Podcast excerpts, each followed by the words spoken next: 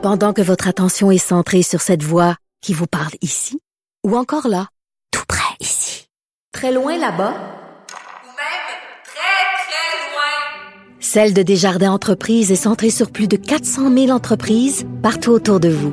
Depuis plus de 120 ans, nos équipes dédiées accompagnent les entrepreneurs d'ici à chaque étape pour qu'ils puissent rester centrés sur ce qui compte, la croissance de leur entreprise.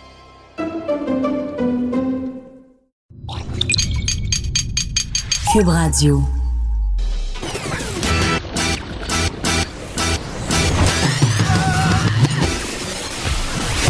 Pour elle, il n'y a jamais de mauvaise question. Les effronter. Avec Geneviève Peterson.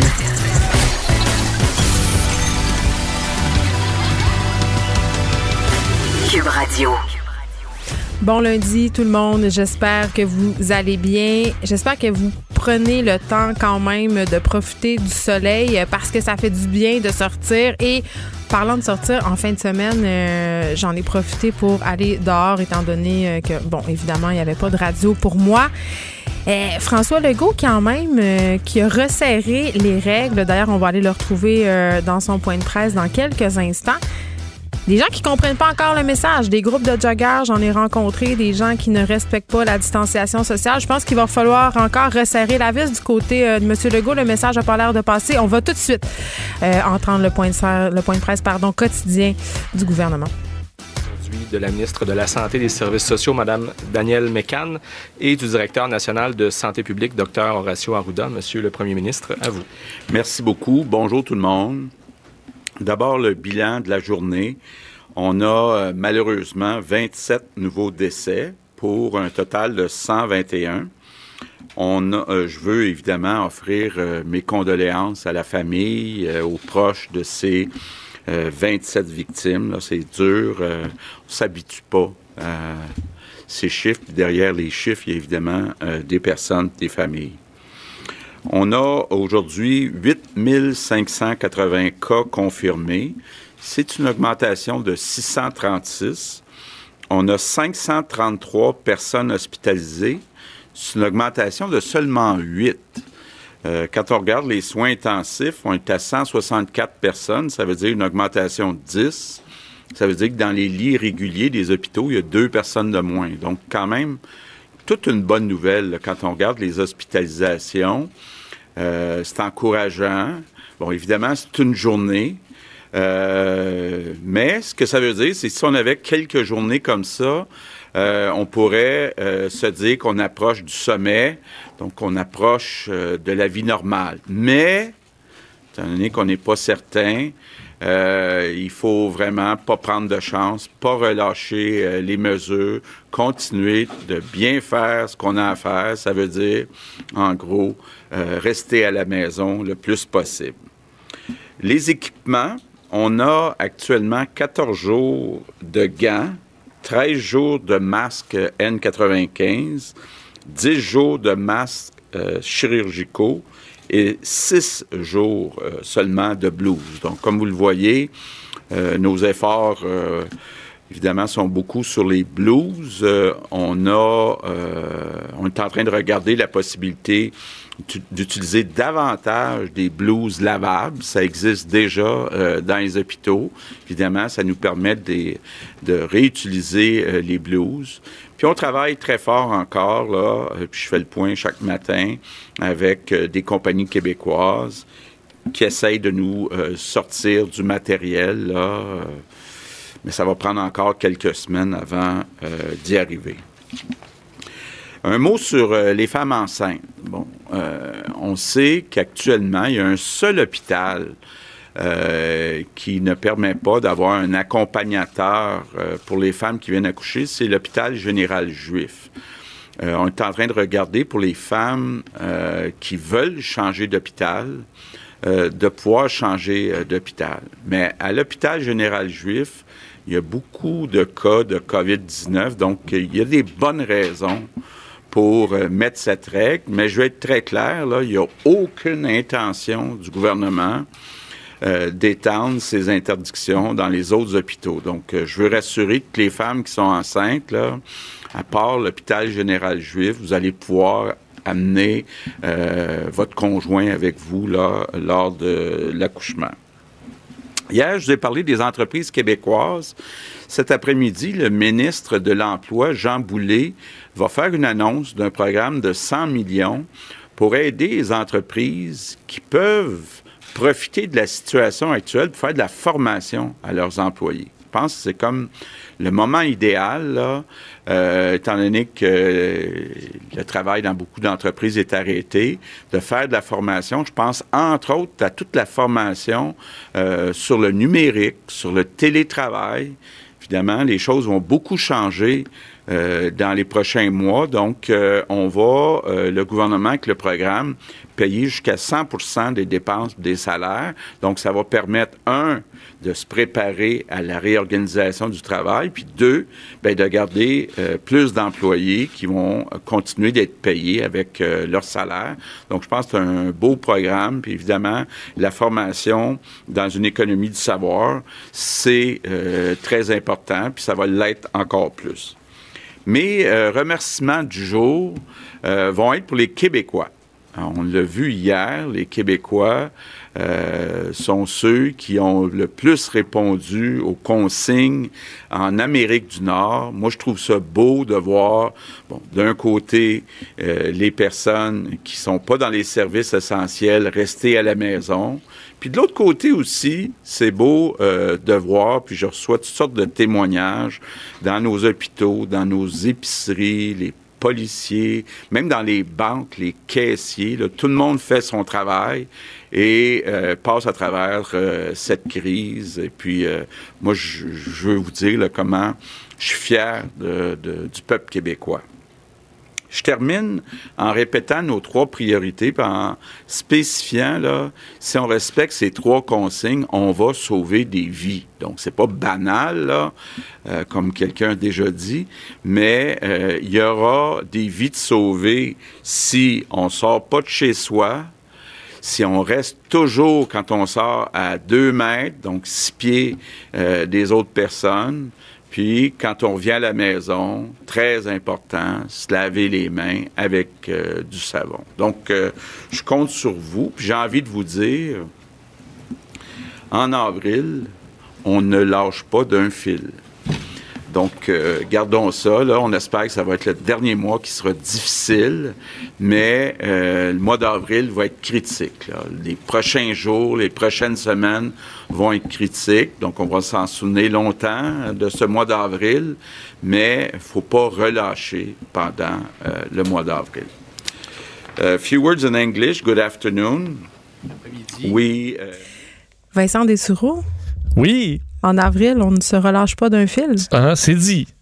C'est dit. L'équipe de writers là-dessus. Euh, les gens ben, sont fatigués. Hein. oui, on est fatigués. Mais euh, ça, ça se retient bien.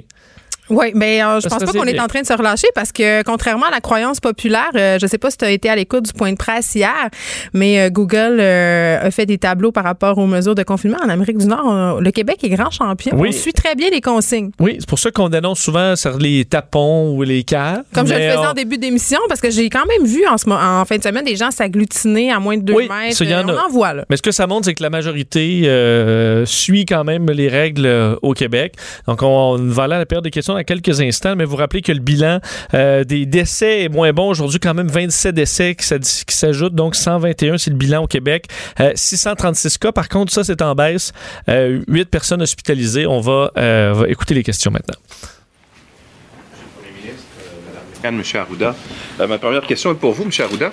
Vous avez sans doute vu qu'il y a quelques minutes, le docteur Tam, le médecin en chef pour le Canada, pour Santé Canada, recommande maintenant le port du masque non médical dans la population, non pas pour se protéger soi-même, mais pour faire en sorte que les personnes qui puissent être asymptomatiques ou encore pré-symptomatiques puissent en fait limiter la, propagation du virus. Est-ce que vous restez sur votre position de dire que c'est pas une si bonne idée que ça? C'est la même position que j'ai, puis si vous me permettez, je suis directeur national de santé publique et je participe aux travaux des CCMOH, mes homologues avec le fédéral par rapport aux différentes positions. La différence aujourd'hui, c'est qu'on a dit que ça peut être un moyen. Puis je vais vous dire, je l'ai libellé, là, euh, qui est encore un draft euh, par rapport à l'adoption pour inter- interprovinciale. Euh, ce qui est dit là, dans le document, puis je trouve ça bien important, ce qui est prouvé, c'est de rester à la maison aussi- autant que possible, d'avoir la distance physique, comme le rappelle à chaque fois notre premier ministre, de se laver les mains, de protéger les plus vulnérables de l'infection en n'allant pas les visiter, etc., puis de couvrir sa bouche avec un tissu ou sa manche. Dans les faits, ce qui est très clair, c'est que les masques de procédure doivent rester pour les travailleurs de la santé, les masques chirurgicaux, etc., travailleurs de la santé. Ce qui est indiqué là-dedans, c'est qu'en rien, le port du masque fait maison doit être là pour remplacer les autres mesures. Si les gens font ça, ils vont pas se protéger. Le masque qu'on peut porter et qu'on fait, qui doit être bien ajusté, lavé régulièrement, pour lequel on doit diminuer le contact avec les yeux ou la bouche, ça peut être utilisé, mais seulement pour se protéger, protéger les autres si on est malade. C'est ce que j'ai dit. C'est exactement comme si vous toussiez dans un Kleenex, puis vous, vous, mais vous devez vous laver les mains, etc. Donc, ce qui est dit aujourd'hui, c'est que dans certaines situations où la distanciation sociale n'est pas possible, à l'épicerie, dans le transport en commun, bien, si vous êtes malade, au lieu de porter, de faire, de tousser comme ça, vous pouvez porter le masque comme tel, mais en sachant que vous ne vous, vous protégez pas si vous faites ça. Et c'est bien indiqué dans la vie qu'il faut faire très attention quand on va le porter. Euh, vous devez vraiment sentir que ça vous empêche de mettre votre main aux yeux et à la bouche, ce qui habituellement n'est pas le cas. Vous, vous essayerez de le voir, puis comment les gens vont le porter comme ça, puis le remettre. On ne doit pas partager ce masque-là. Quand il est souillé, il faut le jeter. Et on peut se contaminer en l'enlevant. Donc, c'est exactement la même position. La seule chose qu'on dit ici, c'est que ça peut devenir un instrument là, pour ceux qui sont malades, puis qu'au lieu de tousser dans leur Kleenex, etc., vont le faire. J'ai exactement le libellé qui est ici, et j'ai approuvé ce matin euh, ce libellé-là, qui n'est pas en encontre de ce qu'on disait, mais qui vient tout simplement préciser des choses. Le danger, c'est qu'on abandonne les autres éléments et qu'on pense qu'avec un masque, le tissu qu'on a fait à la maison, on est bien protégé. Il doit être ajusté au visage, bien tenu, porté à la bonne place, et puis surtout, surtout, s'il devient un- une façon d'augmenter les contacts entre les mains et le visage, bien, l'effet que vous avez peut être anéanti.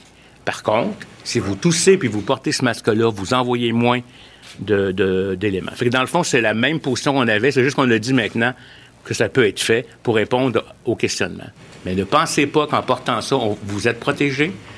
Pensez qu'en le portant, vous le faites, puis il faudrait le porter pour des courtes périodes, parce que si vous avez ça toute la journée dans le visage, je vous défie de ne pas toucher à votre visage, puis on va vous filmer, vous allez voir qu'est-ce, comment est-ce qu'on le fait. C'est très inconfortable. On le porte, des courtes périodes, on est malade, on prend le métro, on ne veut pas contaminer personne, on le met. Ma, deuxième question, euh, on, on a fait euh, grand état du nombre de tests qu'on effectue au, au Québec auprès des personnes qui présentent des symptômes de la COVID-19. Mais il y a un village en Italie qui s'appelle le village de Vaux, où le premier décès euh, de la pandémie italienne est survenu à l'époque. Vous avez sans doute déjà entendu parler de ce qu'on a fait là-bas. On a décidé de tester l'ensemble des 3300 résidents du village, euh, peu importe qu'ils aient ou non des symptômes. Le résultat, c'est que euh, après la première ronde de tests, on avait un peu plus d'une centaine de personnes qui ont testé positif. Et sur ce nombre-là, il y avait 75 des gens qui étaient totalement asymptomatiques. Est-ce que la fa- le le fait de ne tester que les gens qui ont des symptômes ne limite pas, euh, comment dire, les données qu'on puisse recueillir euh, des tests? Et est-ce qu'on ne devrait pas faire des tests aléatoires obligatoires dans certaines régions où il y a davantage de cas qui sont notés? Votre question est très pertinente. Merci. Parce que votre question, on, on se la pose et on est en train de, la, de, de le planifier, ça, mais il faut regarder là, un élément. Aujourd'hui, où on est rendu, où on était hier, puis où on s'en va. Actuellement, il fallait absolument, euh, au tout début, avec la quantité de tests qu'on avait, qui était limite, utiliser le test là où il était le plus important. On savait que les gens qui avaient attrapé la maladie au tout début étaient des gens qui revenaient de voyage. Donc, on a concentré nos éléments là-dessus. Maintenant, on a élargi, on a six priorités. On a élargi même à des travailleurs de la santé qui pourraient même être asymptomatiques avant de retourner. Et puis, on va faire deux choses. Probablement des études sérologiques qui vont être capables d'identifier quelle est la proportion de gens au Québec qui est atteinte. Puis, on va probablement aussi utiliser des tests aléatoires dans certains territoires quand on sera rendu là en termes de priorité. Ça fait partie des stratégies qui sont faites. Ils l'ont fait dans ce petit village-là parce qu'ils voulaient documenter cette histoire. Et, on, on va le faire probablement au Québec, mais aussi accompagner d'études sérologiques pour savoir, à la fin de la première vague, est-ce que 30% de la population, 40, 50, 60 ont été atteints et asymptomatiques pour nous aider à mieux prévoir ce qui va se passer à l'automne? Dans une deuxième courbe, une deuxième vague, une première vague, ça va dépendre. Plus on étale, moins il y a de gens malades, plus il y a de gens qui sont vierges, plus on peut avoir des pics. Il y a un équilibre à obtenir à l'intérieur de ça. N'oubliez pas que le premier objectif, c'est de ne pas se retrouver comme l'Italie, submergée de patients aux soins intensifs. Les stratégies de test vont évoluer en fonction de l'épidémiologie locale et de notre capacité. Maintenant, autour de Tommy Chouinard, la presse. Bonjour. D'abord, une question pour euh, la ministre euh, Danielle McCann. Euh, il y a quelques jours, vous nous disiez que vous alliez nous présenter un état de situation concernant les stocks de médicaments, donc les médicaments qui sont en risque de pénurie et à quel niveau on est en ce moment. Êtes-vous en mesure de dresser cette liste et donner un état de situation? Bien, on est en train de le faire. Alors, on est en train de dresser la liste et euh, je vous avais dit la dernière fois qu'on changeait la façon de commander hein, les, médicaments parce qu'avant, les, ce sont les, les, établissements qui commandaient directement aux fournisseurs. On a tout centralisé au ministère. On est en train de faire le relevé de ce qu'il y a dans les différents établissements. On est en train de dresser la liste des médicaments prioritaires, notamment ceux euh, qu'on donne pour les infections respiratoires, laboratoire euh, ceux qu'on donne aussi pour la, la, sédation. Alors, on est en train de faire ce travail et effectivement, on va vous présenter dans les meilleurs délais euh, l'état de situation. On veut faire une commande pour le Québec, une commande importante au niveau de ces médicaments-là. On est en train de la préparer.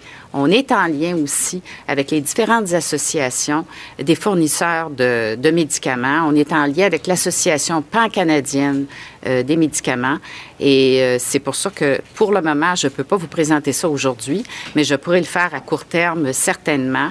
Euh, J'ai bien noté votre demande et on va y répondre, mais il faut faire euh, une ou deux étapes de plus pour pouvoir vous présenter quelque chose là, qui est vraiment euh, traduit la réalité.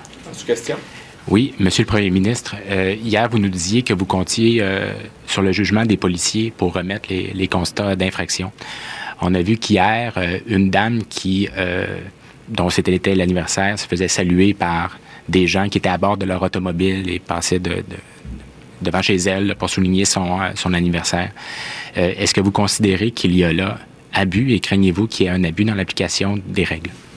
Non, moi j'ai confiance au jugement des policiers. Et puis, on a demandé aux policiers d'être plus sévères. Donc, c'est pas le temps d'organiser des fêtes.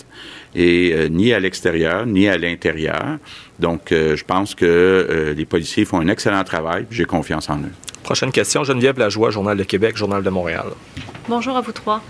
Euh, ça s'adresse plutôt à Mme McCann. Je, je, voulais savoir s'il va y avoir une recommandation, une directive claire pour permettre aux gens euh, dont euh, de, de, aux gens de la famille proche d'accompagner euh, une personne qui est en fin de vie parce qu'il y a plusieurs témoignages poignants dernièrement des personnes qui, qui, vivent ça très difficilement. Alors, est-ce qu'il va y avoir une directive claire là, à ce sujet-là? Euh, il y a déjà des directives qui ont été données euh, au niveau des soins palliatifs. Hein. C'est évidemment euh, c'est très important euh, cette situation, surtout en fin de vie, mais même tout au long des soins palliatifs. Et j'ai eu vent aussi de certaines situations qui ont été particulièrement difficiles pour les familles. moi, je dois vous dire que dans les directives qu'on a données, on laisse quand même la place au jugement.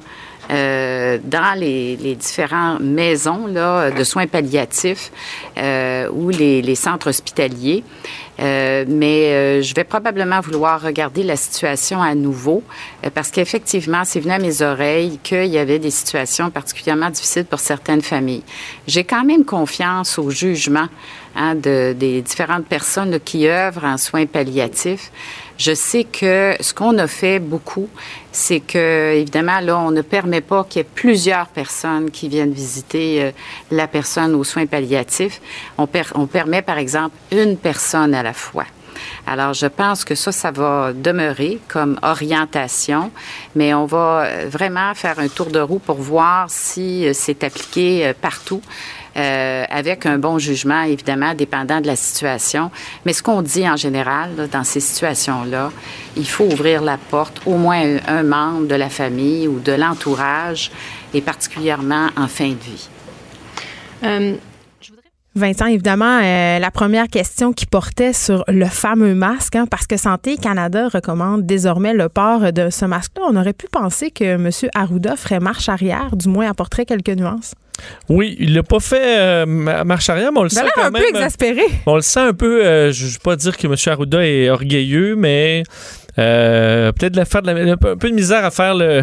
Le passage là, de dire ben non, faut pas porter le masque non médical là, euh, à ben oui, il faut le porter, mais effectivement, il semble y avoir un virage depuis quelques jours et même quelques semaines là, un peu partout à travers le monde. On a vu les États-Unis qui l'ont recommandé. La France est sur le point de recommander. Là, on le sent justement le virage dans, dans le discours, là, comme quoi Ouais. euh, il- on comprend que le virus est tellement contagieux par la voie des airs, plus qu'on croyait, que de se protéger à l'aide d'un tissu, là, la bouche semble avoir un effet positif. Monsieur Arruda tenait à rappeler qu'il est lui-même sur le comité. Il avait son papier. Il avait son papier, il était prêt, là. Et rappeler qu'en rien, ça ne, ne- n'empêche que les autres mesures demeurent les meilleures, la distanciation sociale et, et les autres, ceux qu'on connaît, et que euh, le masque doit être bien ajusté, qu'il faut pas commencer à se toucher le visage parce qu'on a chaud en dessous du masque, parce Ouais. que là, ça fait, euh, ça, ça efface cet effet-là. Mais n'empêche que euh, la santé publique canadienne recommande quand même de porter un masque maintenant qui n'est pas destiné au personnel médical comme mesure additionnelle. Alors, c'est quand même Santé Canada qui, le recommande. Alors, euh, ben, maintenant, vous pouvez considérer que c'est une bonne idée de vous couvrir d'un d- d- différents types de masques sauf les masques, évidemment, dont on a un urgent besoin dans les, les centres hospitaliers. Alors, sortez-vous pas un N95 si vous l'avez. Euh, vous allez vous faire regarder croche. Là. Mais il y en a en tissu qui sont réutilisables tant que vous les taponnez pas de toutes les façons. Évidemment, est-ce que derrière ça, je pense que ce. Qu'est-ce qu'on craint, c'est vraiment le fait que ce masque-là crée un faux sentiment de sécurité. Par ailleurs, M. Arruda a parlé à plusieurs reprises euh, euh, de ce sentiment-là. Mais je sais pas, là, Vincent, si toi, tu as trouvé ça très clair, euh, ces directives par rapport au port des masques maison, parce qu'il disait, bon, écoutez, dans certaines situations, on peut le porter quand la distanciation sociale est impossible. Il a donné l'exemple de l'épicerie, euh, des transports en commun, et il a dit si vous êtes malade et si vous sortez, mais moi dans ma tête en ce moment, et je pense que c'est ça dans la tête de bien des gens, du moins je l'espère, si on est malade, si on a des symptômes, on se doit de rester à la maison si c'est possible. Oui. En- On se met pas juste un foulard là, ou un cache-cou, euh, cagoule, effectivement. Mais ça, là-dessus, sur les masques, on va, on va voir, parce que là, on sent qu'il y a un virage. Dans deux, trois jours, là, on aura des guides euh, en très clairs de Santé Mais- Canada, probablement de la santé publique du Québec, sur comment mettre un masque, comment le faire chez soi, euh, comment s'assurer qu'il soit sécuritaire. On le voit déjà aux États-Unis, là, tout ça est en train de sortir. Et on le voit aussi sur Internet. Il y a des gens Oui. qui ont flairé la bonne affaire et qui commencent à vendre des masques maison. Est-ce que tu es comme moi? Est-ce que tu as reçu euh, des guides par la poste? On a commencé à recevoir ça la semaine, pro- la semaine passée. Moi, vendredi, jeudi, j'avais Le des guide choses. de soins? Guide de soins, pour vrai? Ok, euh, guide de Ah oui, coronavirus. oui, c'est vrai. J'en ai euh, reçu en fin de semaine un petit, euh, une petite affiche. là. Sauf que là, je me disais, moi, je, les, je laisse tout dans mes marches pour deux, trois jours. Je comprends. Parce que là, je veux pas attraper le virus par le, le- le pamphlet antivirus. là. Mais n'empêche que la question de l'équipement médical, c'est ce qui nous fait peur. Là, on apprend quand même qu'on a un petit peu plus de jours devant nous que prévu. Oui, et on voit que là, on devient de plus en plus précis dans euh, ce, qui, ce qui nous manque, de Ouais. plus en plus transparent aussi, quoi qu'on est peut-être capable de garder euh, euh, les, les- les inventaires un petit peu plus clairs. là. Donc, dans les équipements, c'était une grande inquiétude la semaine dernière. Pour les gants, on a 14 jours maintenant de, de- réserve. Alors, c'est quand même bon. Euh, les fameux N95, très bonne nouvelle, on en a pour 13 jours. Se rappelle que la semaine dernière, on disait 3 à 7. là. Euh, les N95, vraiment nécessaires dans le milieu, là, au front.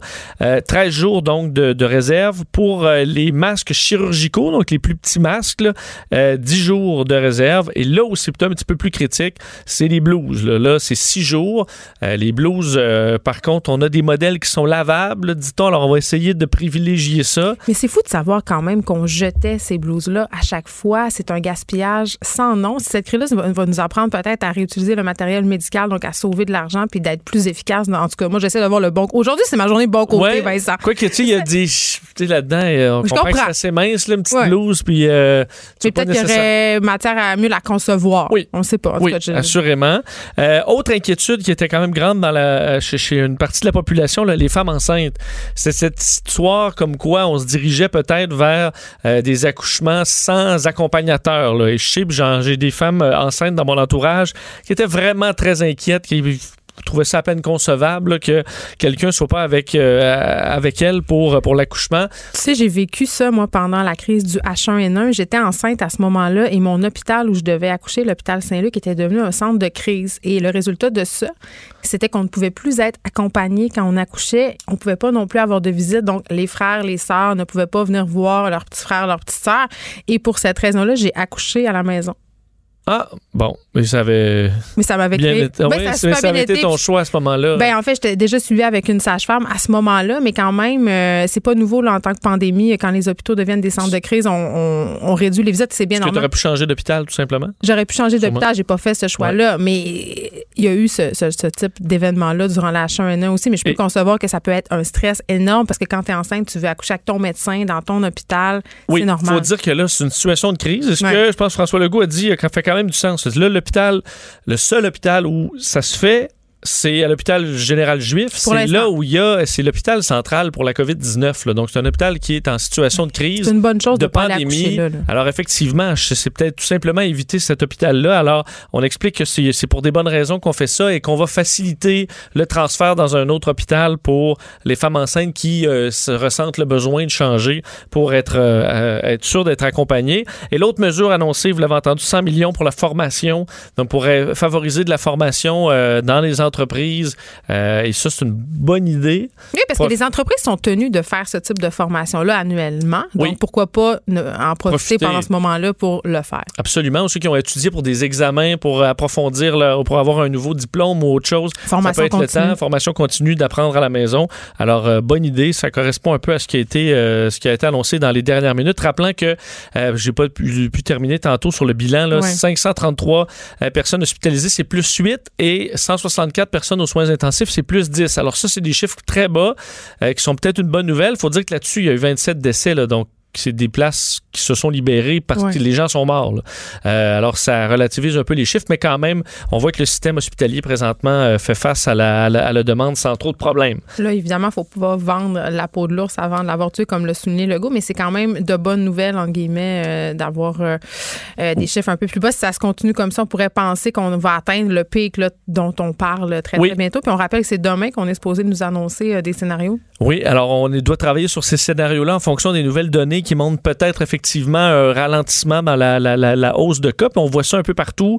Euh, D'ailleurs, c'est pour ça aujourd'hui les marchés boursiers, euh, écoute, se s'emballent dans le vert parce que on voit des signes encourageants en Italie. Quoique là, le temps, le nombre de morts est reparti un peu en hausse aujourd'hui, mais en Espagne, euh, à New York également, où on se dit on est peut-être à un pic ou plutôt un plateau qui pourrait rassurer certains investisseurs. Alors, il faudra voir encore là parce que on n'est pas plus immunisé qu'on l'était il y a deux de semaines. vaccin. Il n'y a toujours pas de vaccin, il n'y a toujours pas de traitement.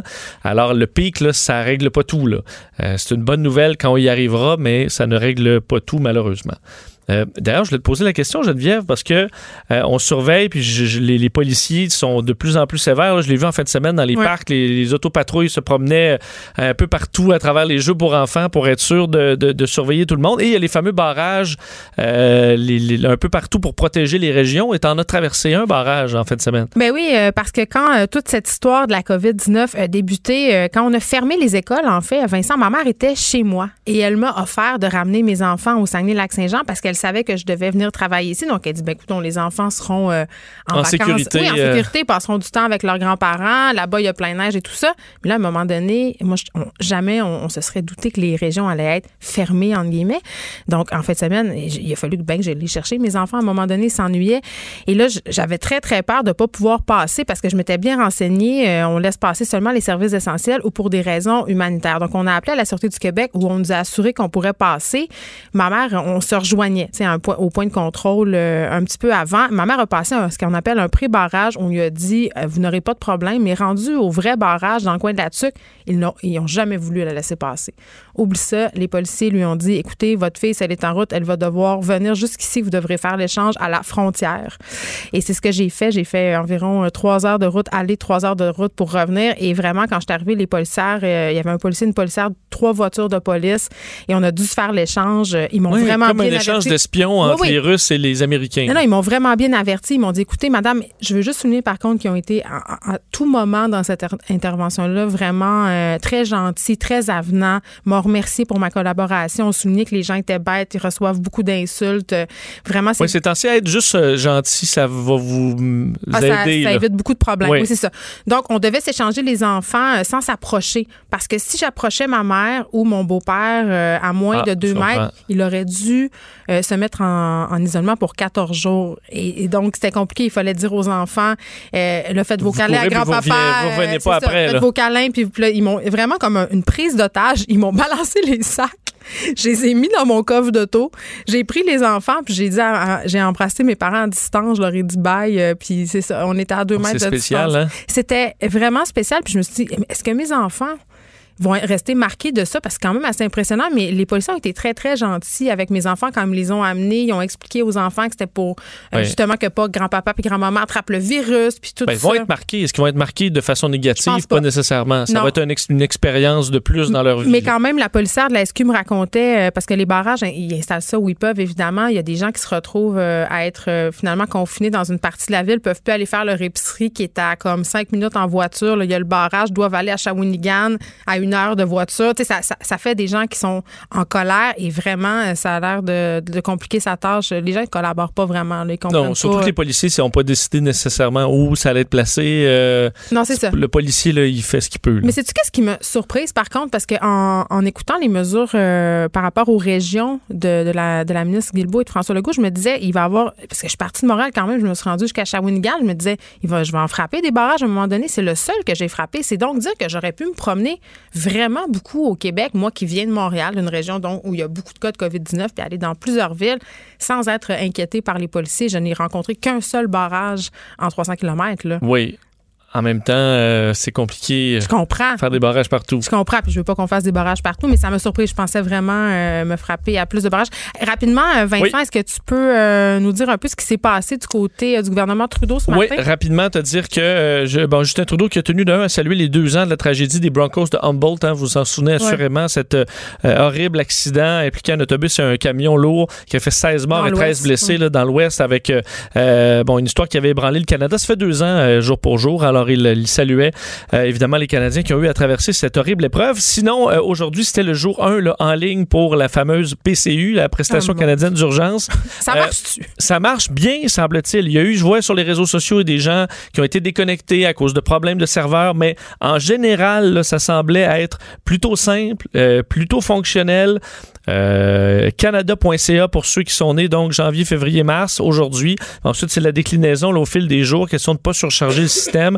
Euh, vous avez un numéro de téléphone si vous, pour ceux qui n'ont pas qu'une connexion Internet, c'est 1-800-959-2019, 1-800-959-2019. Et euh, Justin Trudeau aujourd'hui qui a dit ceux qui avaient qui ont un peu laissé pour compte, là, qui sont tombés euh, dans les angles morts de, du la PCU ou des cracks du système, euh, on va réouvrir un peu plus. Là, entre autres, ceux qui ont fait, par exemple, des certaines heures, là, donc moins de 10 heures de travail dans le, par semaine, à peu près moins de 500 dollars, et qui là, dès que tu faisais un travail, toi, à 100 dollars, ben, tu te retrouvais à ne plus être éligible pour le 2000. Alors, c'était compliqué. Soit on va régler ça, entre autres également pour les pompiers volontaires, il y a certains organismes. Alors, tous ceux qui ont été oubliés, dans les prochains jours, Justin Trudeau aura des annonces euh, pour aller euh, compenser pour ces gens-là. 200 000 personnes à 11 heures avaient déjà fait leur demande depuis le matin. Alors, ça montre que le, système quand même fonctionne. Et on a euh, expliqué que pour les équipements, la même inquiétude que le gouvernement provincial, il y a des discussions avec les Américains dans le but d'empêcher un bloc des, euh, des, des exportations. Bon, on sait qu'il semble y avoir déjà des cas euh, où des arrivages ont été bloqués par les Américains, mais on dit que les discussions se font entre Mike Pompeo et euh, son homologue au Canada, François-Philippe Champagne. Justin Trudeau s'est montré euh, optimiste. Ben, on verra si ça se confirme. Très bien, merci pour cette Salut. info. Virus Vincent Dutroux qu'on retrouve euh, tantôt avec Mario Dumont. Pendant que votre attention est centrée sur vos urgences du matin, vos réunions d'affaires du midi, votre retour à la maison ou votre emploi du soir, celle de Desjardins Entreprises est centrée sur plus de 400 000 entreprises à toute heure du jour. Grâce à notre connaissance des secteurs d'activité et à notre accompagnement spécialisé, nous aidons les entrepreneurs à relever chaque défi pour qu'ils puissent rester centrés sur ce qui compte, le développement de leur entreprise. Geneviève Peterson, la seule effrontée qui sait se faire aimer. Vous écoutez Les effrontés. On voit ça passer de plus en plus, plusieurs professionnels de la santé qui sont contaminés par la COVID-19. On s'en va tout de suite parler avec l'une d'entre elles. Elle est infirmière clinicienne, Christelle Méran, qui a été hospitalisée deux fois à cause de la COVID-19 et qui se remet tranquillement euh, de cette expérience-là. Bonjour Christelle. Bonjour, ça va bien? Ça va super bien, mais c'est moi qui devrais te poser cette question-là. Comment vas-tu? Ça va, moi je dirais que ça va super bien comparativement à tout ce que j'ai vécu en ce moment, là, c'est top. OK, parce que euh, juste pour la petite histoire, toi, euh, tu es infirmière clinicienne, tu travailles dans une clinique où on offre des soins médicaux esthétiques. En français, ce que ça veut dire, c'est que tu fais des injections euh, de Botox, tu fais des injections d'agents de comblement. Donc, à chaque jour, tu es en contact avec beaucoup, beaucoup, beaucoup de personnes et tu travailles dans une très grande proximité. Dis-moi, quand on a commencé à entendre parler du coronavirus, est-ce que toi, c'est quelque chose qui t'a tout de suite inquiété? Ben en fait, oui, ça m'a inquiété. Je voulais justement fermer la clinique à ce moment-là, euh, au moment où est-ce qu'on a commencé à m'en parler nouvelles. Euh, donc, qu'est-ce que j'ai fait? J'ai commencé à avoir des mesures préventives. on se lave toujours les mains, mais moi, je mettais un masque à ce moment-là, à tous les jours, à partir du moment où est-ce qu'on a entendu parler du COVID. C'était pas le cas avant? Je porte non, habituellement, je porte pas des masques à tous les jours. OK. Fait que là, tu avais décidé de, mettre cette mesure-là en place pour te protéger et protéger les autres, j'imagine aussi? Exactement. Tu sais, ça peut arriver, disons, l'hiver, euh, les gens vont tousser un petit peu plus. Même moi, je vais avoir des symptômes. On va se protéger. Mais là, vraiment, à partir de ce moment-là, c'était comme, OK, je mets un masque tous les jours. Puis je te dirais que maintenant, jusqu'à la fin de mes jours, à chaque journée que je rentre au travail, je vais avoir un masque. Parce que tu vas avoir peur, évidemment, euh, d'être contaminé euh, par la COVID-19, c'est une chose, mais aussi par toutes sortes d'autres affaires. Là, tu l'as dit, vous travaillez très, très près du visage des gens. Quand, euh, bon, quand on a commencé à avoir des cas plus sérieusement ici et que là, on a commencé à fermer des commerces et tout ça, euh, je, voyais passer sur ta page Instagram des conseils où tu disais aux gens, si vous avez des symptômes, si vous toussez, si vous avez fait de la fièvre, si vous avez été en voyage, s'il vous plaît, ne vous présentez pas à la clinique pour recevoir vos injections. Est-ce que tu as l'impression que la majorité de ta clientèle a respecté cette conseil est-ce que tu as l'impression aussi qu'il y a des gens peut-être qui ont un peu menti pour avoir euh, leurs injections? Ben, c'est sûr qu'il y a toujours 90% des clients qui vont respecter et qui vont euh, faire attention aux mesures. Mais il y a toujours un 10% des gens qui veulent absolument avoir leur traitement puis que peu importe la condition, ça leur est égal. Donc, sans nécessairement parler contre mes clientes, parce que je sais que tout le monde a aidé à la situation, il y en a certaines qui revenaient de voyage parce que je le voyais sur les pages euh, qui étaient dans le sud et qui sont quand même venues à leur traitement. Mais à ce moment-là, c'était pas quelque chose nécessairement qu'on parlait. oui, on en parlait aux nouvelles, euh, mais sinon, euh, on n'a pas appliqué vraiment au travail. Donc même moi, je n'étais pas nécessairement consciente de ça à 100 donc, et là, tu as commencé à avoir des symptômes. Quand? Parce que tu dis que tu l'aurais eu deux fois, la COVID-19. Raconte-nous un peu euh, comment ça s'est passé. Euh, en fait, moi, je suis allée en conférence à Toronto, donc j'ai pris l'avion le 21 février. Et je me sentais vraiment fatiguée. Il y avait quelque chose dans mon corps qui n'était pas comme d'habitude. Euh, je faisais un peu de fièvre, j'avais des plaques rouges sur le corps. Je suis même partie après la conférence, avant la conférence, en fait. J'ai même pas, j'ai même pas été présente pendant toute la journée parce que je me sentais pas bien. Donc, à ce moment-là, j'ai su qu'il y avait quelque chose. Puis cinq jours après que je suis revenue de la conférence, j'ai commencé à avoir vraiment des pics de fièvre à 39,5, 40. Euh, j'étais pliée en petites boules par terre. mon chum voulait m'apporter à l'hôpital. Mais c'est à ce moment-là, moi, je pense que j'ai contracté le virus. Donc, possiblement d'une cliente qui était là la semaine avant. Ça a duré au niveau des symptômes pendant une semaine. Par la suite, ça a bien été pendant deux semaines. Puis, j'ai recommencé à avoir des symptômes, euh, encore là, des pics de fièvre, des douleurs, des nausées, des vomissements. Bref, on va toutes les passer. Hmm. ça a été vraiment l'enfer deux semaines après euh, cette première, euh, tournée de, de symptômes. Mais c'est intéressant euh, ce que tu dis, euh, Christelle, puis je pense que c'est important de le souligner. Tu as eu des symptômes quand même assez graves, assez graves pour être hospitalisé. On, va y revenir à tout ça, ton hospitalisation, mais, mais tu es jeune, toi. Tu ne fais pas partie, en théorie, des personnes à risque de développer des complications majeures? Non, exactement. J'ai 35 ans, je suis en bonne santé, je suis quelqu'un d'actif physiquement. Euh, mais ça m'a vraiment fessé comme un plein fouet. Donc, je pense pas nécessairement qu'il faut se fier à l'âge. Oui, les personnes âgées sont plus à risque, mais en ce moment, au Québec, il n'y a pas si longtemps, on annonçait que c'était des gens entre 30 et 40 ans qui étaient affectés par le coronavirus, mm. qui étaient positifs. Donc, euh, oui, ça, ça m'a vraiment rentré dedans. Il y a des gens qui sont positifs, qui en ont aucune idée, mais moi, je suis passée par tous les symptômes au point de me dire, OK, j'appelle mon meilleur ami, puis je lui dis, you, mon testament. Tu as eu peur de mourir? J'ai eu peur de mourir. Quand tu étais à l'hôpital? Euh, en fait, oui, quand j'étais hospitalisée, pas la première fois. La première fois, en fait, je pensais que j'avais des symptômes d'arthrite parce que je fais de l'arthrite aussi, euh, qui sont quand même assez douloureux, mais j'avais vraiment des grosses douleurs articulaires dans les os, mais plus que d'habitude. Puis cette fois-là, je me suis dit, OK, je suis prise en charge, j'ai le COVID, c'est correct, on va passer par-dessus. Mais j'ai été hospitalisée une deuxième fois, deux jours plus tard, où est-ce que là, je me disais, OK, j'y passe, euh, symptômes respiratoires, me lever du lit pour me rendre à la salle de bain, il fallait que j'aille de l'aide, puis mon cœur se mettait à battre à 150 BPM. Dans le fond, c'est très, très, très rapide. Hmm. Et je toi, tu es infirmière, là, donc tu comprends tout ce qui t'arrive. Ben oui, exactement. Je connais tous les symptômes. J'ai pas besoin d'aller là sur Internet là, pour comprendre qu'est-ce que c'est. Je le sais, qu'est-ce qui se passe. Je le sais que ça va pas bien. Puis tu as eu peur? J'ai eu très peur. Oui, très, très peur. À partir de quand tu as commencé à te sentir mieux puis tu as pu sortir de l'hôpital? Parce que tu es resté euh, là combien de temps? Ben, en fait, je suis restée la première fois 48 heures, puis la deuxième mm. fois, on m'a gardé seulement 24 heures. Mais euh, c'est parce que j'avais besoin d'hydratation. J'étais complètement déshydratée parce que je mangeais plus. J'ai pas mangé quasiment pendant 14 jours parce que tout ce que je mangeais, ça ressortait. Ça fait partie des symptômes. Euh, donc la deuxième fois, en fait, c'est juste parce que mon corps était tellement faible que tous les organes, toutes les, tout ce qui doit fonctionner habituellement, normalement, ne fonctionnait plus. Donc, euh, j'ai commencé à bien me sentir vraiment, ça fait deux jours. Donc, au jour 16, euh, après avoir été testée positive.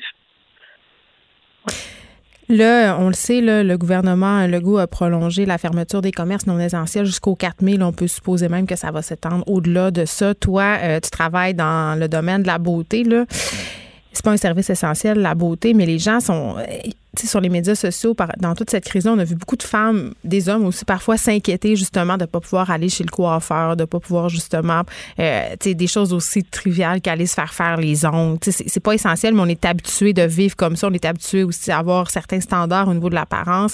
Est-ce que tu as senti une, une, panique, toi, chez ta clientèle pendant que tu étais hospitalisée?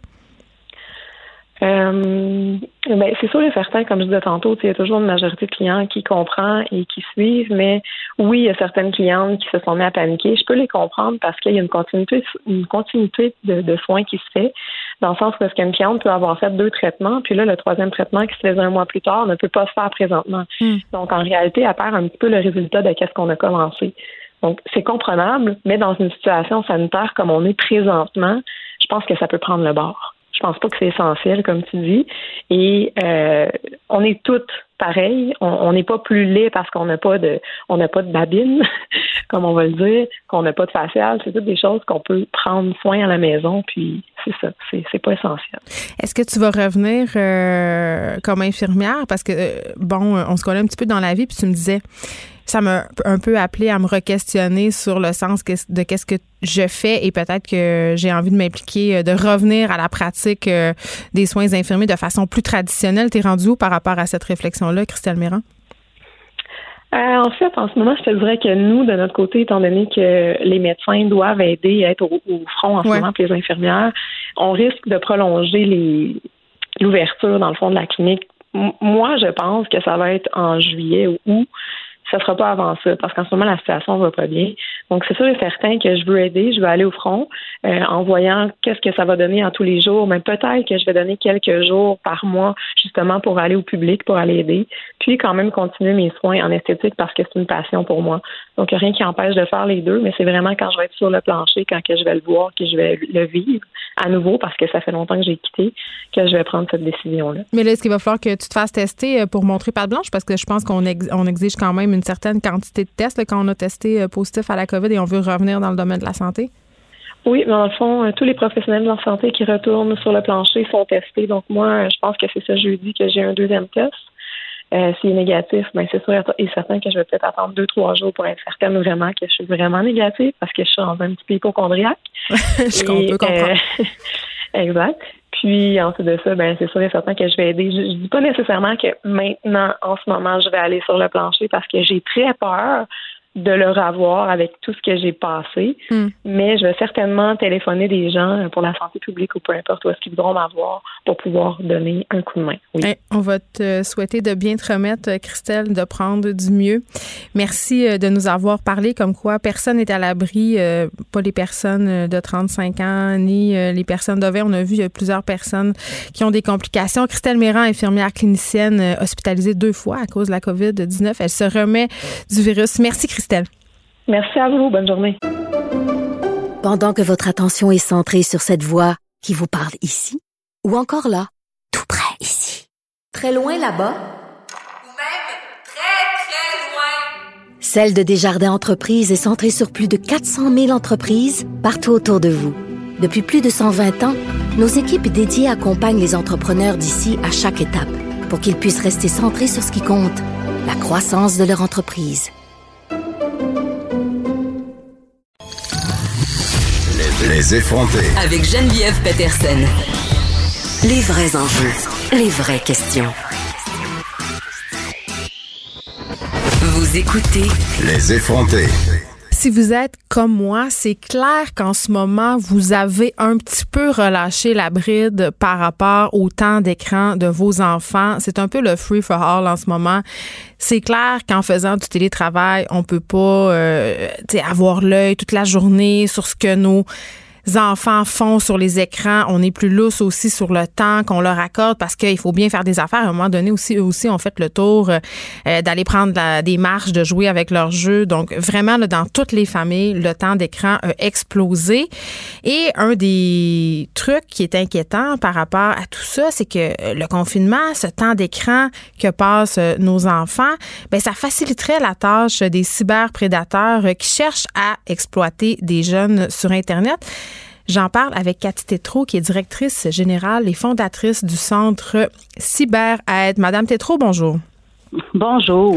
Écoutez, euh, ça tombe super bien qu'on parle de ça aujourd'hui parce que j'avais la réflexion suivante, pas plus tard qu'hier soir, parce que j'ai une fille de 13 ans qui est beaucoup sur les médias sociaux, qui a toujours son téléphone dans les mains. Et là, évidemment, avec les mesures de confinement, tu sais, c'est sûr, là, elle se sent isolée, euh, elle n'a pas accès à ses amis, du moins pas physiquement. Euh, j'ai lâché un peu aussi la surveillance en lui donnant davantage de temps d'écran qu'à son habitude parce qu'à un moment donné, il faut bien leur laisser un peu des choses à faire. Puis je me disais, écoute, non, là, euh, tout d'un coup, elle s'ennuie, puis qu'elle se met à parler avec des gens qu'elle connaît pas, qu'elle se met à avoir des comportements aussi qu'elle n'aurait pas en temps normal. Euh, puis je pense que je suis pas la seule, euh, la seule mère, puis aussi des pères par ailleurs qui s'inquiètent de, ce que de ce que les jeunes font finalement sur leurs écrans en cette période de confinement.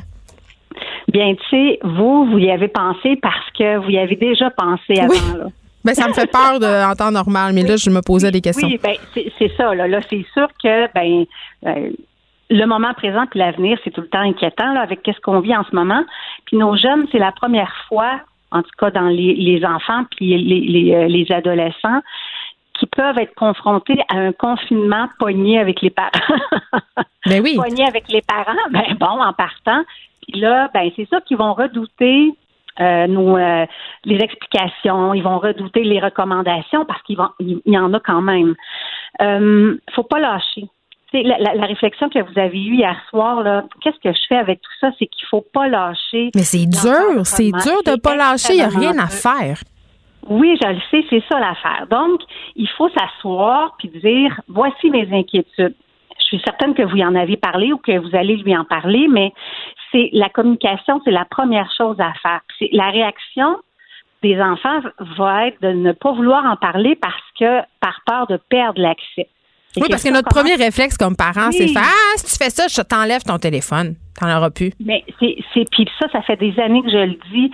Si vous enlevez le téléphone parce que votre enfant a fait, euh, je sais pas, une petite erreur ou une mauvaise expérience euh, avec, mais la prochaine fois, il viendra pas vous voir s'il vit quelque chose qui est difficile par la honte, mais aussi par la peur de se faire couper tout le reste. Parce que quand on enlève le cellulaire, la tablette ou le portable, on enlève le côté social qui est important. qui est le seul côté qui leur reste, là, parce qu'ils font. Là, il que ça. Ils, ont, ils ont plus le droit là, de se voir en personne.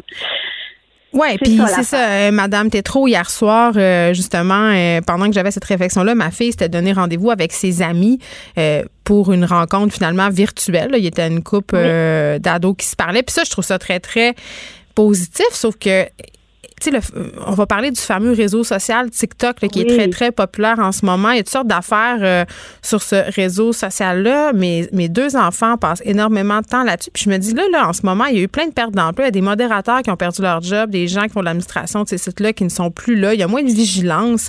Il y a une porte ouverte vraiment là, pour les gens qui veulent abuser de la confiance des enfants. Puis je me dis, même si on a eu la discussion avec nos enfants sur la cybersécurité, d'expliquer qu'on ne parle pas à des étrangers, en période comme ça, d'isolement majeur où justement on sait plus trop quoi faire de ses dix doigts, tu quelqu'un qui vient nous parler, qui a l'air bien gentil, tu sais, qui dit, ah, moi aussi, je suis en isolement, on peut laisser, ben, on peut baisser sa garde peut-être plus facilement qu'en temps normal, surtout si on a 13, 14 ans. Mais oui, parce que le, côté de développer des nouvelles relations va être encore plus fort en ce moment parce que là, les relations euh, développées puis qu'on voit par exemple à l'école ou euh, peu importe, ben là, il y en a plus. Fait que là, le besoin humain de socialiser est augmenté. Puis là, je le sais, là, je veux pas être moralisatrice, mais vraiment pas.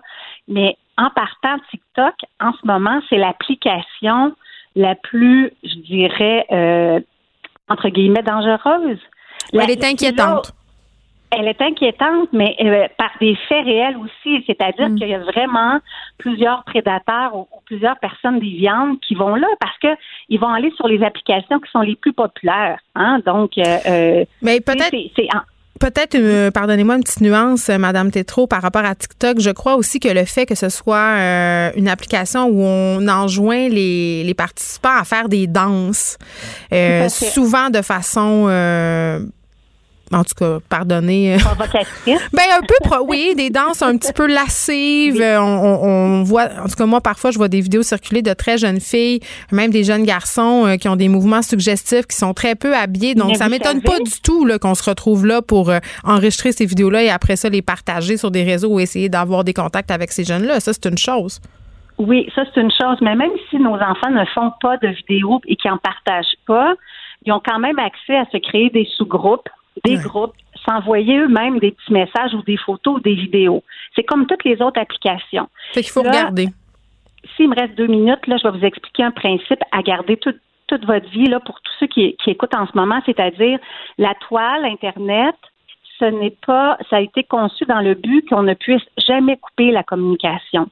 Alors, tout ce qui repose sur la toile, donc toutes les applications, les, les, les, programmes de recherche, tout ça, hmm a, des failles finalement, parce qu'il y a toujours un chemin pour les retrouver.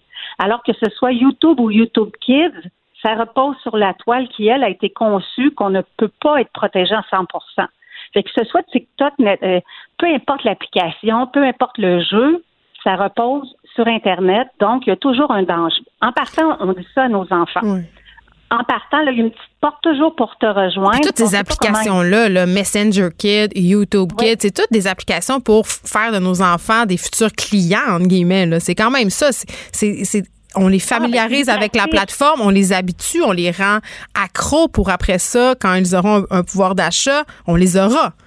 Oui, tout à fait. Mais, mais puis euh, ça, on peut pas l'arrêter. Ça, on peut pas arrêter ça. C'est trop gros, ça va trop vite. Le, hmm nous, ce qu'on peut, par contre, c'est développer leur jugement critique.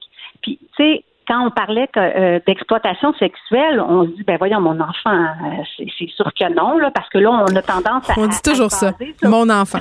Mon enfant, non, mon non. Mon enfant, non, hein? On a tendance à se baser sur euh, qu'on entend parler. Ben voyons, c'est des enfants qui viennent de milieux plus défavorisés. Voyons, mm. c'est des enfants qui sont laissés à eux-mêmes.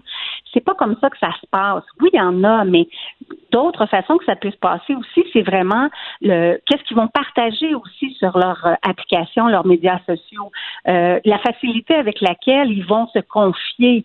Parce que sont comme ça, ce sont des ados. Alors, tu sais, comment on peut leur dire, écoute, tu peux plus être un ado pour un temps.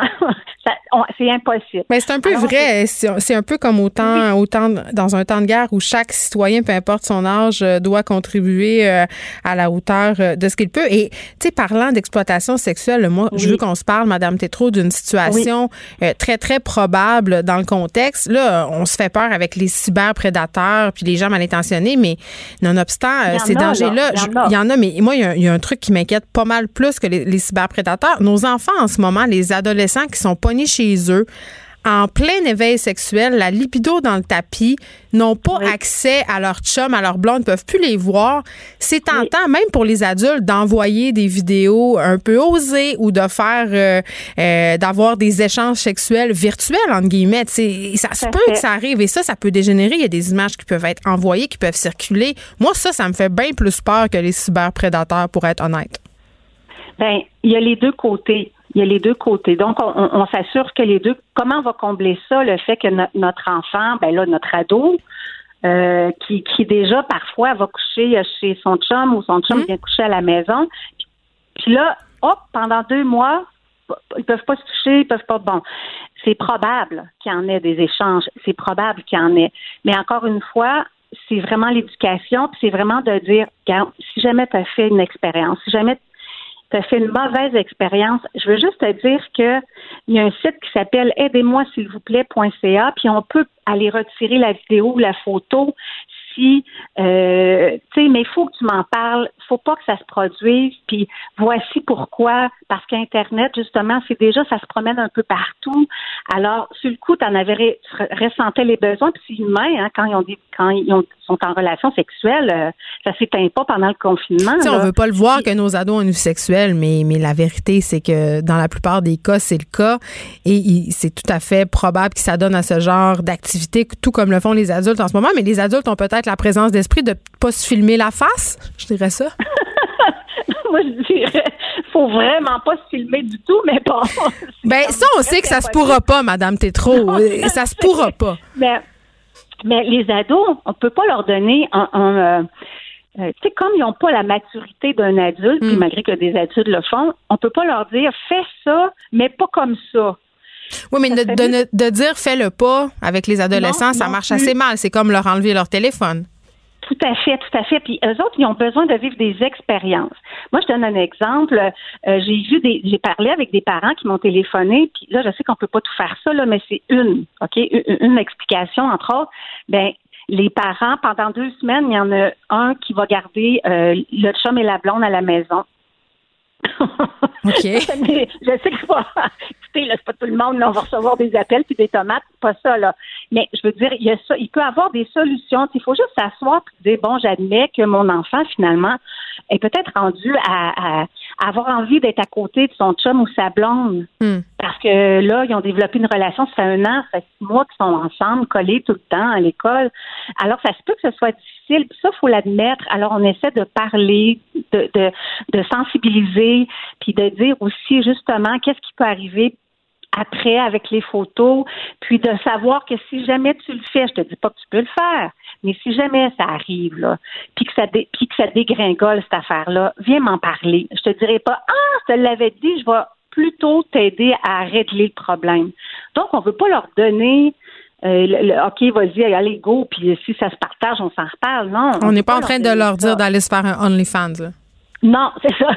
Mais on peut quand même dire que ça se peut que ce soit plus fort Ouais. à un moment donné, mais que c'est important qu'ils viennent vous en parler. Puis ça, j'arrête pas de le répéter. Très mais- bien. La communication, euh, c'est toujours l'honneur de la guerre. Pas toujours facile avec nos ados, cependant, euh, de discuter. Parfois, ils sont très, très renfermés, surtout en cette période de confinement. Ils sont marabouts, c'est ce que je dirais. Cathy Tétrault, merci beaucoup, directrice générale, fondatrice du Centre CyberAide. Merci beaucoup. Je vous souhaite une belle journée. Au revoir. Bonne journée. Pendant que votre attention est centrée sur cette voix qui vous parle ici, ou encore là, tout près ici, très loin là-bas, Ou même très, très loin. Celle de Desjardins Entreprises est centrée sur plus de 400 000 entreprises partout autour de vous. Depuis plus de 120 ans, nos équipes dédiées accompagnent les entrepreneurs d'ici à chaque étape pour qu'ils puissent rester centrés sur ce qui compte, la croissance de leur entreprise. Écrivaine, Blogueuse. scénariste et animatrice. Geneviève Peterson. La Wonder Woman de Cube Radio. En réaction au confinement qui accentuerait les risques de violence conjugale, la clinique Juripop vient de lancer une ligne d'aide permettant aux victimes de consulter gratuitement un avocat. J'en parle tout de suite avec Maître Sophie Gagnon, directrice générale de la clinique Juripop. Euh, Maître Gagnon, bonjour. Bonjour. Bon, je pense que c'est pas une surprise pour personne. là. Le contexte actuel euh, de la pandémie accentue le problème euh, de violence conjugale. On a des situations qui explosent euh, parce que justement les gens sont, sont à la maison, ils sont stressés. On voit vraiment une augmentation. Là. Absolument. Donc, il y a effectivement euh, le contexte qui fait en sorte qu'en tant qu'être humain, on se sent moins bien. Donc, on a fait la mèche un peu plus courte. Euh, mais il faut aussi euh, prendre en compte les- l'impact des mesures de confinement. Il faut savoir que l'isolement, ben, c'est une des stratégies les plus utilisées par les agresseurs en matière de violence con- conjugale. Donc, vraiment de séparer euh, le conjoint, la conjointe et les enfants du, euh, euh, du, du filet de soutien auquel ils ont accès habituellement. Euh, puis ça, on s'entend que c'est rendu beaucoup plus facile en raison du fait que nous sommes tous confinés à la maison. Euh, donc, comme vous le mentionnez, là, il y a les, les, les appels à l'aide ont vraiment bondi, là, puis pas juste au Québec, partout en- à travers le monde. là. Et là, vous avez décidé de lancer cette euh, ligne d'aide. Qu'est-ce que qu'est-ce que ça va être? Quel genre de quel type de service on va pouvoir euh, avoir euh, si on signale ce numéro-là? Je pense qu'on peut parler à, à des avocats. Voilà, à des avocats en droit de la famille. Donc, euh, Juripop, nous, on est euh, un organisme à but non lucratif. On est des avocats, des avocates à la base. Puis, comme tout le monde, ben, on lisait les nouvelles. Puis, quand on a constaté, euh, les, quand on a pris connaissance des statistiques en matière de violence conjugale, on a pris le téléphone et on a appelé des organismes qui œuvrent en, pr- en première ligne auprès des victimes de violence conjugale pour leur demander ce qu'on pouvait faire pour euh, euh, pour être utile. Et puis, ce qui est ressorti, c'est vraiment des besoins en matière familiale. Il faut savoir qu'à la base, violence conjugale, droit de la famille, ça fait pas bon ménage. Euh, on continue de voir encore aujourd'hui des jugements qui concluent d'un côté à de la violence conjugale, mais qui de l'autre vont ordonner des gardes partagées. Alors déjà à la base, euh, de devoir euh, échanger des enfants avec un ancien conjoint violent, euh, c'est pas l'idéal. Mais là, quand euh, la- il y a le- un contexte de pandémie en arrière de ça, ça fait en sorte que les, euh, les questions, ça complexifie davantage ces, ces enjeux. Alors nous offrons par téléphone euh, des, euh, des, des consultations gratuites avec des avocats, des avocates en droit de la famille pour les victimes de violences conjugales. J'ai une première question qui me vient tout de suite quand vous me parlez euh, de cette fameuse ligne-là. Je me dis, euh, si on est une victime de violence conjugale et qu'on est confiné avec euh, notre agresseur, un homme violent, c'est pas un peu compliqué de pouvoir passer un appel comme celui-là, je veux dire d'appeler une ligne d'aide sans qu'il s'en rende compte? Ah, absolument. Puis c'est, c'est entre autres pour ça que la, la situation est d'autant plus précaire. Hein. C'est parce Ben que oui. euh, y a, il y a- on a accès à moins de moments seuls. Euh, alors, ce qu'on recommande, ce que les organismes de première ligne recommandent, c'est de profiter des moments de sortie. euh, pour La fameuse marche, là. aller- Oui, voilà, euh, ou quand l'autre ne serait-ce que est à la toilette, des choses comme ça. Euh, mais sachez que on, on se concerte là, pour voir des, euh, des manières de faciliter la communication euh, alternative. Mais pour l'instant, euh, ça fonctionne. Ça a été lancé cette ligne-là vendredi matin, puis on est déjà à 50 appels. Euh, donc pendant les heures d'ouverture, on est à deux, trois appels de l'heure. Alors on voit que manifestement il y a des questions là, puis que ça répond à un besoin. Mais je peux pas m'empêcher de, penser que si on loge un appel comme ça, ça peut mettre les femmes encore plus en danger. Est-ce que ouvrir l'option texto, comme le fait déjà certains, comme le font déjà certains organismes, genre tel jeune, ça pourrait être une option? Parce que les textos c'est beaucoup plus Euh, on pourrait regarder, il faut savoir qu'en qu'en quand on parle à un avocat, nous, on a l'obligation déontologique de s'assurer de la confidentialité des Ah. échanges. Euh, donc, c'est sûr que quand on offre des services à la population, il faut vraiment qu'on soit en mesure d'en assurer la sécurité. Euh, là, on s'entend qu'on a fait tout ça très, très vite. Euh, alors, le téléphone, c'est- c'était la solution la plus efficace à court terme, mais c'est une, initiative qu'on a lancée en partenariat avec plusieurs organismes qui interviennent en première ligne auprès des personnes victimes de violences conjugales, qui eux aussi privilégient le téléphone. Euh, mais euh, donc, c'est, euh, on va très certainement voir avec eux, avec elles, s'il y a des moyens euh, de, de rendre nos services encore plus accessibles. Puis c'est fou, là, l'ONU juge que la pandémie sert d'excuse euh, aux hommes euh, et aux personnes violentes. On dit l'exposition au, coronavirus est utilisée comme une menace. Il y a des femmes qui sont menacées d'être expulsées de leur domicile parce sans endroit où aller. On sait là c'est quoi la situation en ce moment dans les maisons d'hébergement un peu partout. Il n'y a pas de place.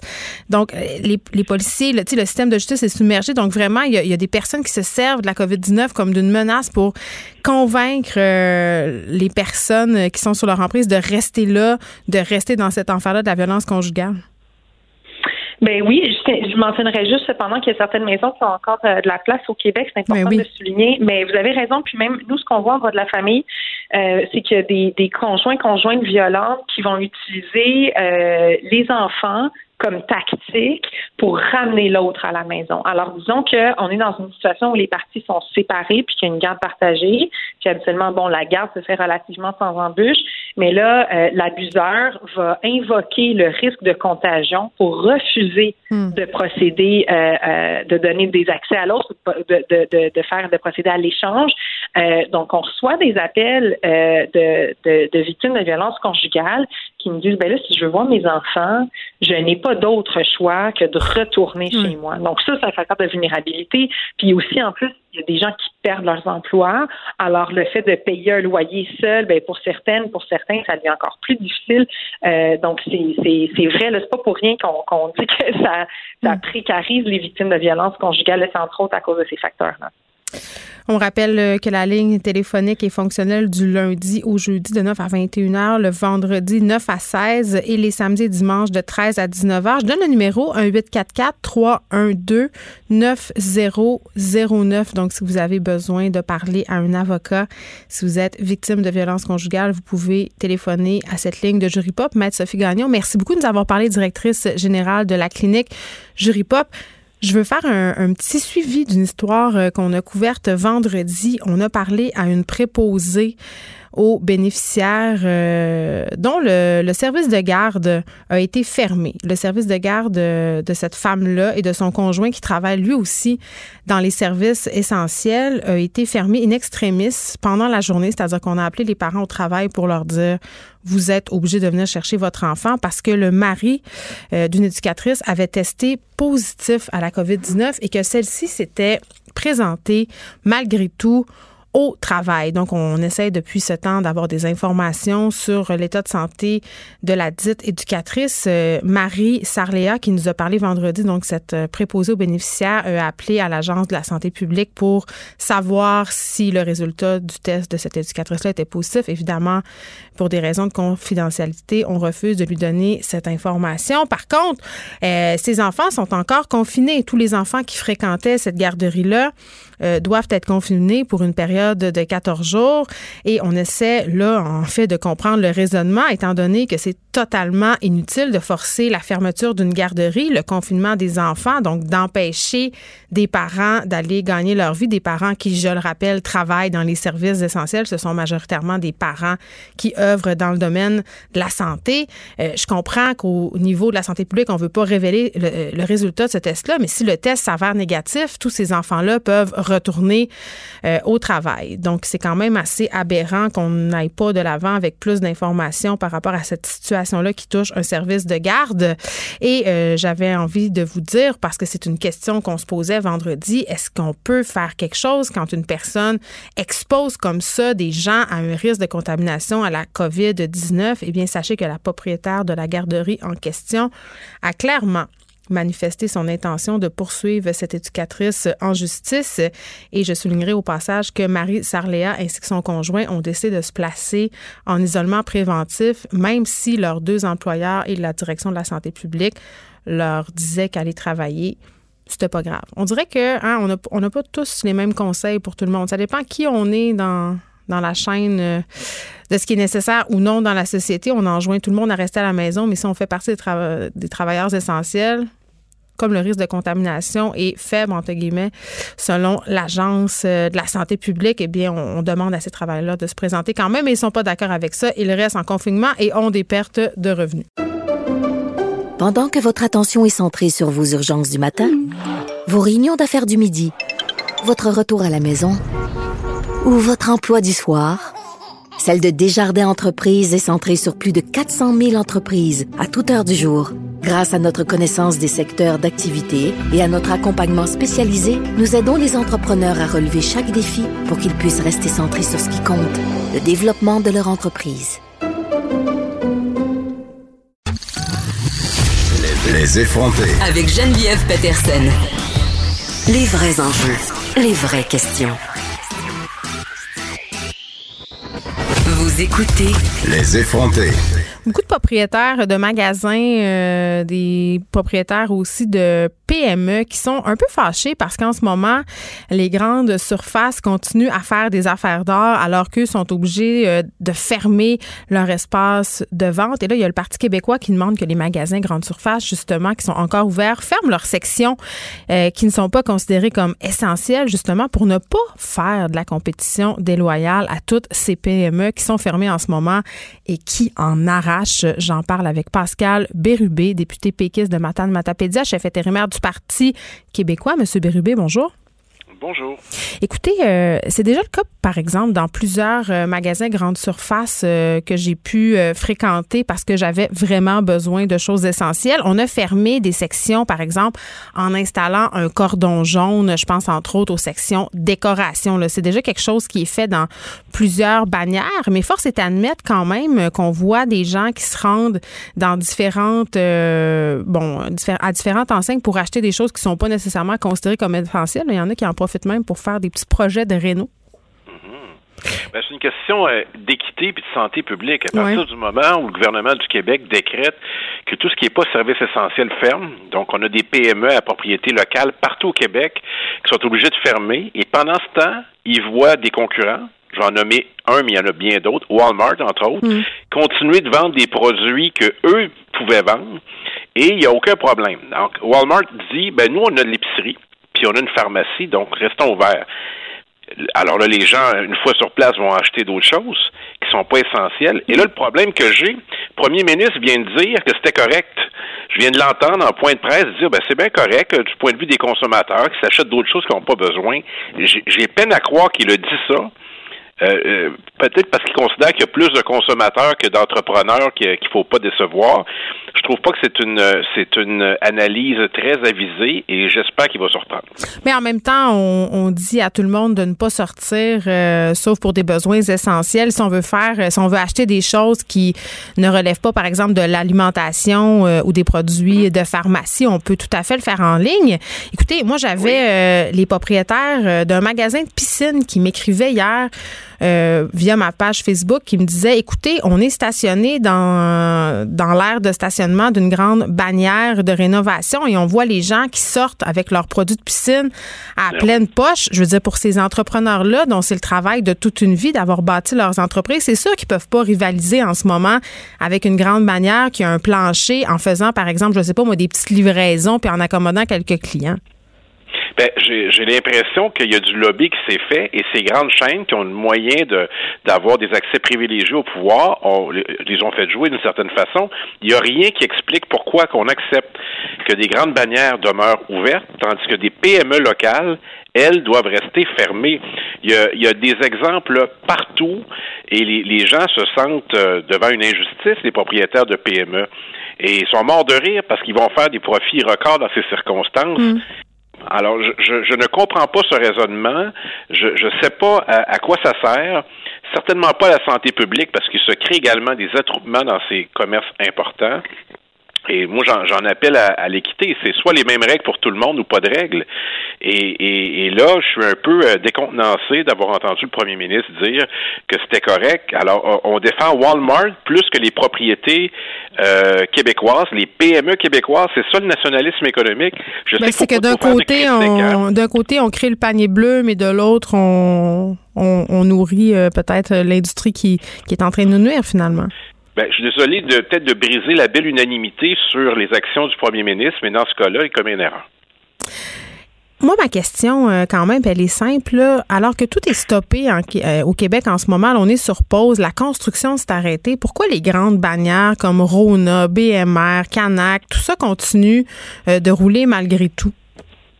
C'est ça qui est embêtant. Moi, j'ai demandé, par exemple, à l'échelle de ma circonscription, hmm. euh, quels sont les commerces qui peuvent rester ouverts ou les usines, parce qu'il y a des usines aussi, puis qu'on me donne la justification. Inutile de vous dire que ça fait deux semaines j'attends toujours. Parce que c'est pas, pas nécessaire de refaire sa salle de bain en ce moment, le M. Bérubé. Mais les gens ont du temps. Alors, si les services sont accessibles, si les matériaux, c'est sûr qu'ils vont les utiliser. Et c'est pour ça que ça prend des règles claires puis qu'elles soient applicables pour tout le monde, quitte à les corriger après. Puis moi, c'est pour ça que je demande, par exemple, une revision permanente des services essentiels. Il se peut qu'on découvre qu'il y a des services qui jouent un rôle important dans notre société puis qu'on a oublié. Alors, on peut l'ajuster en disant, par exemple, aujourd'hui, 6 avril, on ajoute celui-ci ou on enlève celui-ci. Hmm. Mais dans le cas des grandes surfaces, je, je, je, ne comprends pas. J'en ai dans ma circonscription. Je sais très bien que si c'est ouvert, les gens vont y aller. Mais ils se limiteront pas à l'épicerie puis à la pharmacie. Il y a plein d'autres objets que d'autres petites entreprises, des gens que je connais, moi, qui, qui ont pignon sur rue, qui habitent dans ma région, euh, ils peuvent pas ouvrir leur commerce, puis pendant ce temps-là, ils voient les autres l'ouvrir. Vous comprenez la frustration pour les propriétaires de PME.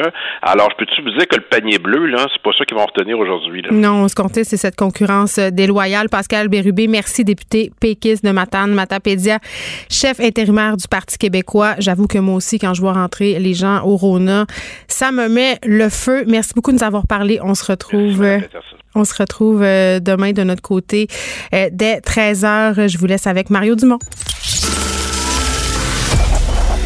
Cette émission est maintenant disponible en podcast. Rendez-vous dans la section balado de l'application ou du site cube.radio pour une écoute sur mesure en tout temps. Cube Radio, autrement dit. Et maintenant, autrement écouté.